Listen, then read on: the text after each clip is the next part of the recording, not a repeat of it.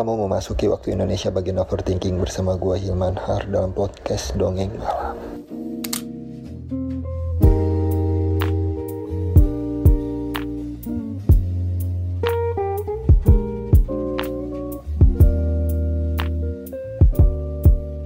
Selamat malam semuanya, kita ada di episode ke-16 Dan gue mau minta maaf kalau bakalan banyak suara dari luar Entah itu motor, mobil, atau suara apa pun itu Karena nggak tahu gue ada nggak tahu dari tadi gue nungguin suasana kondusif gitu kan. Tapi ya mereka mungkin telat karena terjebak macet jadi telat pulang. Jadi jam segini, jam berapa? Jam 3 mereka masih pada rame banget gitu. Ya udah whatever lah. Uh, intinya kita bahas yang lagi rame yuk.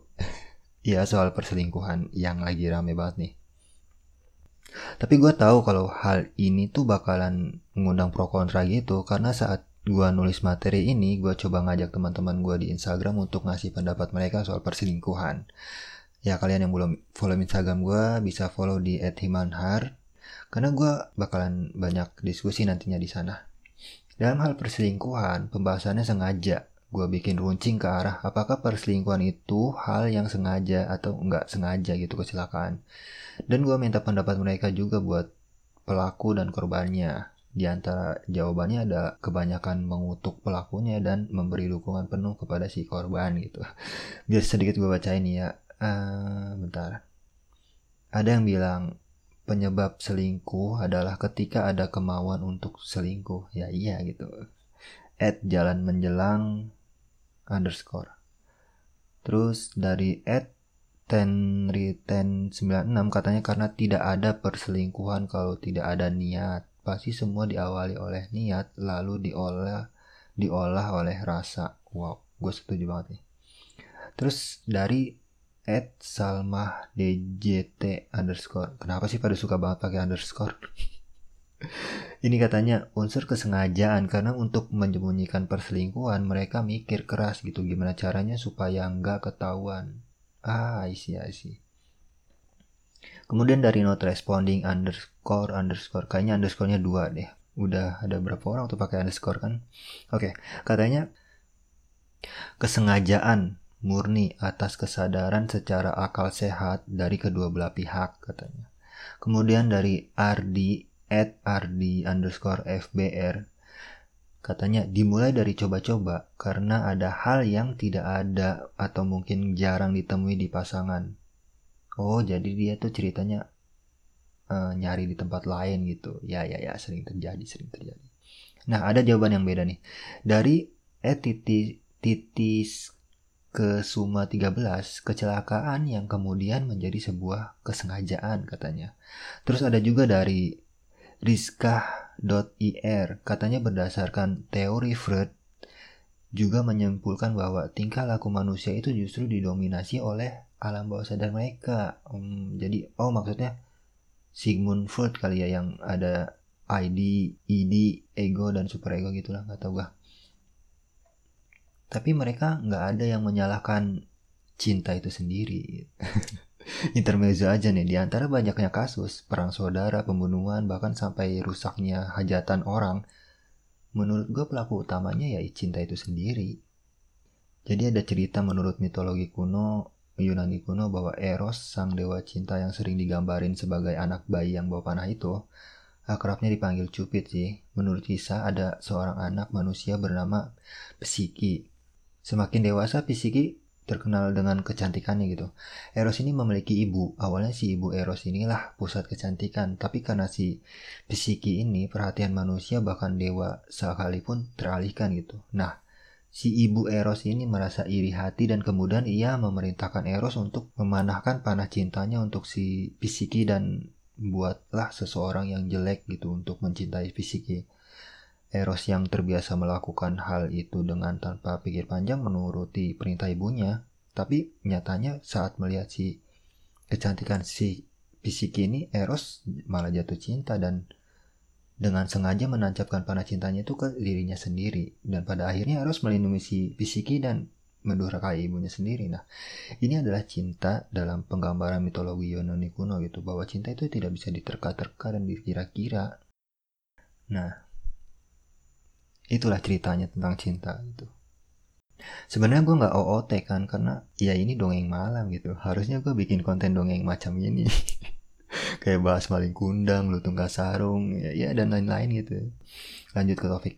Gue nggak pingin kita gibahin sesuatu di sini apalagi yang lagi booming itu. Ya gue pengennya bahas tentang perselingkuhan itu sendiri kalau kalian ingin mengutuk seseorang ya silahkan gitu. Selama kolom komentar di akun yang terkait nggak di mute kalian bisa mengutuk di sana gitu. Kesannya gue kayak provokator ya. Enggak enggak ya jangan jangan. Menurut gue akan terasa percuma menasehati orang yang sedang dimabuk cinta. Wanjai Oke langsung aja. Ada beberapa faktor penyebabnya sih. Jujur aja gue lebih memilih bahwa perselingkuhan itu adalah kecelakaan Meskipun ada dua faktor. Ada perselingkuhan yang memang diniatkan dan ada yang kecelakaan. Kalau hal yang diniatkan itu memang pelakunya memiliki penyakit hati. Gue sebutnya sih gitu, karena kemungkinan dia tidak memiliki rasa puas atas sesuatu yang sudah dia miliki, sehingga dia dengan sengaja menebar pesona atau mencari orang lain lagi gitu. Tapi nggak menutup kemungkinan bahwa sebagian besar perselingkuhan itu terjadi karena kecelakaan. Kita paham bahwa pasangan kita itu baik sebelumnya gitu. Tapi karena interaksinya di luar yang mengharuskan dia bertemu dengan lawan jenis dengan intensitas yang begitu sering maka lambat laun terbentuklah cinta yang membuatnya berani melakukan perselingkuhan itu. Benar gak sih? Seperti tadi gue nemuin satu komentar bahwa kecelakaan yang kemudian menjadi sebuah kesengajaan gitu. Eh gitu deh. Jujur sebenarnya gue nggak membenarkan siapa pun di sini dan jujur gue pun membenci dan mengutuk perihal ini dengan catatan ya. Tapi sebagai pemateri gue itu harus menempatkan diri sebagai dalam beberapa keadaan. Untuk mengerti pola-polanya gue harus menempatkan diri sebagai pelaku, korban, dan orang yang sebagai penengah gitu. Tiga hal itu yang perlu gue tanam di diri gue agar hasil materi atau semua catatan kita tuh berimbang gitu. Jadi Ingat ya, gue nggak membenarkan perselingkuhan itu, oke? Okay? Ya udah. Daripada kita berlarut-larut menyalahkan, gimana kalau kita mengenali aja bentuk-bentuk perselingkuhan? Mungkin dengan mengenalinya, kita bisa lebih mengendalikan diri kita dan pasangan kita gitu. Ya, kalian bisa kirim podcast episode gue ini ke pasangan kalian juga biar kalian eh biar mereka dengerin sama-sama dan supaya mereka tahu kalau perselingkuhan itu banyak macamnya bahwa sampai hal terkecil seperti mengidolakan atau menjadikan seseorang bias pun itu ada termasuk kategori persinggungan menurut gua.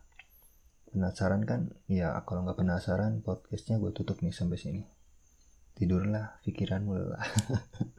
Canda lelah. Yang pertama itu ada jenis perselingkuhan fisik. Perselingkuhan ini tuh udah jelas ya. Jenis perselingkuhan yang amat sangat buruk kalian pun paham kalau tanpa gue jelasin tapi biar gue jabarin dulu sedikit. Perselingkuhan ini tuh kalau terjadi pada lelaki biasanya memang karena si lelaki hanya untuk pemuas kebutuhan biologi semata yang nggak dia dapat dari pasangan seresminya.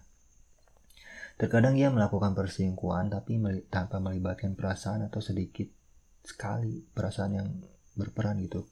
Kasarnya cuma pengen enak-enak doang Beda kalau hal ini terjadi pada perempuan. Kadang perempuan itu sulit melakukan perselingkuhan jenis ini, kecuali penyebabnya. Penyebab utamanya adalah perasaan itu sendiri. Sebab wanita melakukan perselingkuhan adalah karena dia melibatkan emosionalnya itu. Gimana menurut kalian? Yang kedua adalah perselingkuhan batin. Nah loh, banyak banyak hal seperti ini terjadi tanpa kita sadari gitu. Media sosial menggiring seseorang untuk melihat banyak pemandangan di luar dalam tanda kutip. Bagaimana seorang lelaki mengidolakan Anya Geraldine atau para wanita mengidolakan Opa-Opa. Mungkin pada awalnya kita akan berkata itu kan cuma ngefans saja. Let's say gini, tapi gimana kalau kita dipertemukan dalam keadaan atau kesempatan yang sama-sama menguntungkan? Iya kan? Ya semua itu kita melakukan perselingkuhan batin secara sadar ataupun nggak sadar. Batin berselingkuh dengan wanita atau pria lain jauh di lubuk hati kamu. Kamu tuh lu tuh begitu halu untuk bermesraan atau minimal saling berpegang tangan dengan sosok dambaan lu itu gitu. Juga perselingkuhan batin ini terjadi sama mereka yang gagal move on dari kisah masa lalunya. Makanya di beberapa episode belakangan gue menekankan bahwa menyelesaikan masa lalu adalah hal yang sangat perlu sebelum kita menjalankan kisah baru gitu. Salah satunya adalah untuk menghindari perselingkuhan secara batin ini. Yang di mana akan mendorong kita ke perselingkuhan tingkat lebih berbahaya lagi. Intinya stop stalking mantan nanti kangen stop hal-hal yang sifatnya mengungkit kisah indah sama mantan nanti pasangan baru cemburu ya kan? Hal-hal yang begitu yang perlu dihindari biar kalian nggak melakukan perselingkuhan macam ini gitu. Nah yang terakhir nih. Last but not least perselingkuhan pikiran selingkuh memang banyak macamnya, banyak motifnya gitu yang udah kita bahas barusan. Tapi perselingkuhan ini paling gak ketara, paling bisa ditoleransi juga. Tapi, let's say gini, kita bercerita soal suami istri. Ini hubungan yang serius kan ya? Gue belum nikah tapi kita belajar sama-sama belajar. Misal suaminya kerja, otomatis dia berangkat dan dari rumah dong dan sibuk di tempat kerjaannya. Pikirannya penuh dengan pekerjaan. Eh, Ketika dia pulang sampai rumah, dia masih bawa itu pekerjaan kantor. Di sini pikirannya berselingkuh dengan kesibukan dalam tanda kutip. Gue se gue sederhana gitu aja, biar sampai apa yang gue maksud ke kalian gitu. Jadi pikiran itu berselingkuh dengan kesibukannya gitu kan. Si suami pulang ke rumah masih tetap di pikirannya adalah kesibukan-kesibukan. Nah, apa yang terjadi gitu? Si istri merasa sendiri walaupun raga mereka bersebelahan nih tapi tidak bermesraan. Oke satu dua kali istri perlu ngerti kesibukan suaminya itu. Tapi lambat laun justru hal ini menimbulkan ketidakharmonisan di keluarga tersebut. Jika tidak segera ditangani dengan berdiskusi satu sama lain hal ini bisa jadi benalu yang bisa lambat laun mengikis pondasi cinta di antara mereka berdua. Benar nggak? Nggak perlu kita bicarain soal suami istri deh Kalian nih yang masih pacaran. Kadang jengah kan sama kesibukan satu sama lain jika salah satunya menuntut afeksi, tapi yang satunya pikirannya sibuk sama kerjaan atau hal-hal yang lain, tugas kuliah atau lain-lain, pasti hubungan kalian goyah juga. Ini adalah bentuk perselingkuhan yang um, bisa dibilang kecil, tapi banyak menimbulkan konflik karena ini.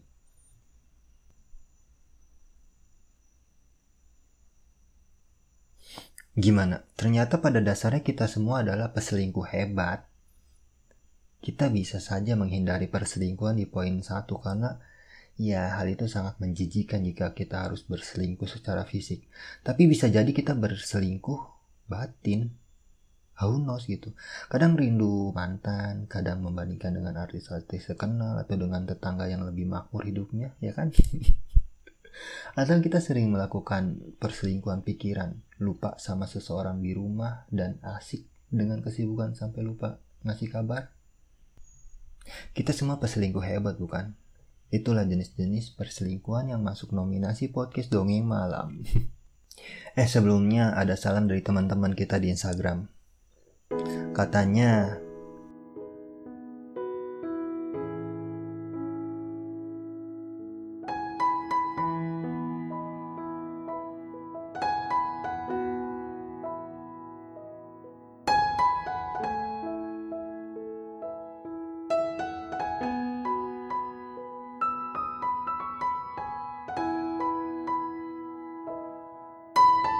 Dear kamu yang pernah disakiti karena dihianati, semangat ya. Hidupmu telah diselamatkan dari orang yang salah. Allah menyayangimu, menjauhkan takdir buruk untukmu. Kamu itu bukan korban, kamu sedang beruntung karena Tuhan menyadarkanmu, cuma memang dengan cara yang agak sedikit sakit. dan trauma itu pasti, tapi lebih baik move on dan terus jalanin hidup sambil memperbaiki diri. Ya udah, Segitu aja ya.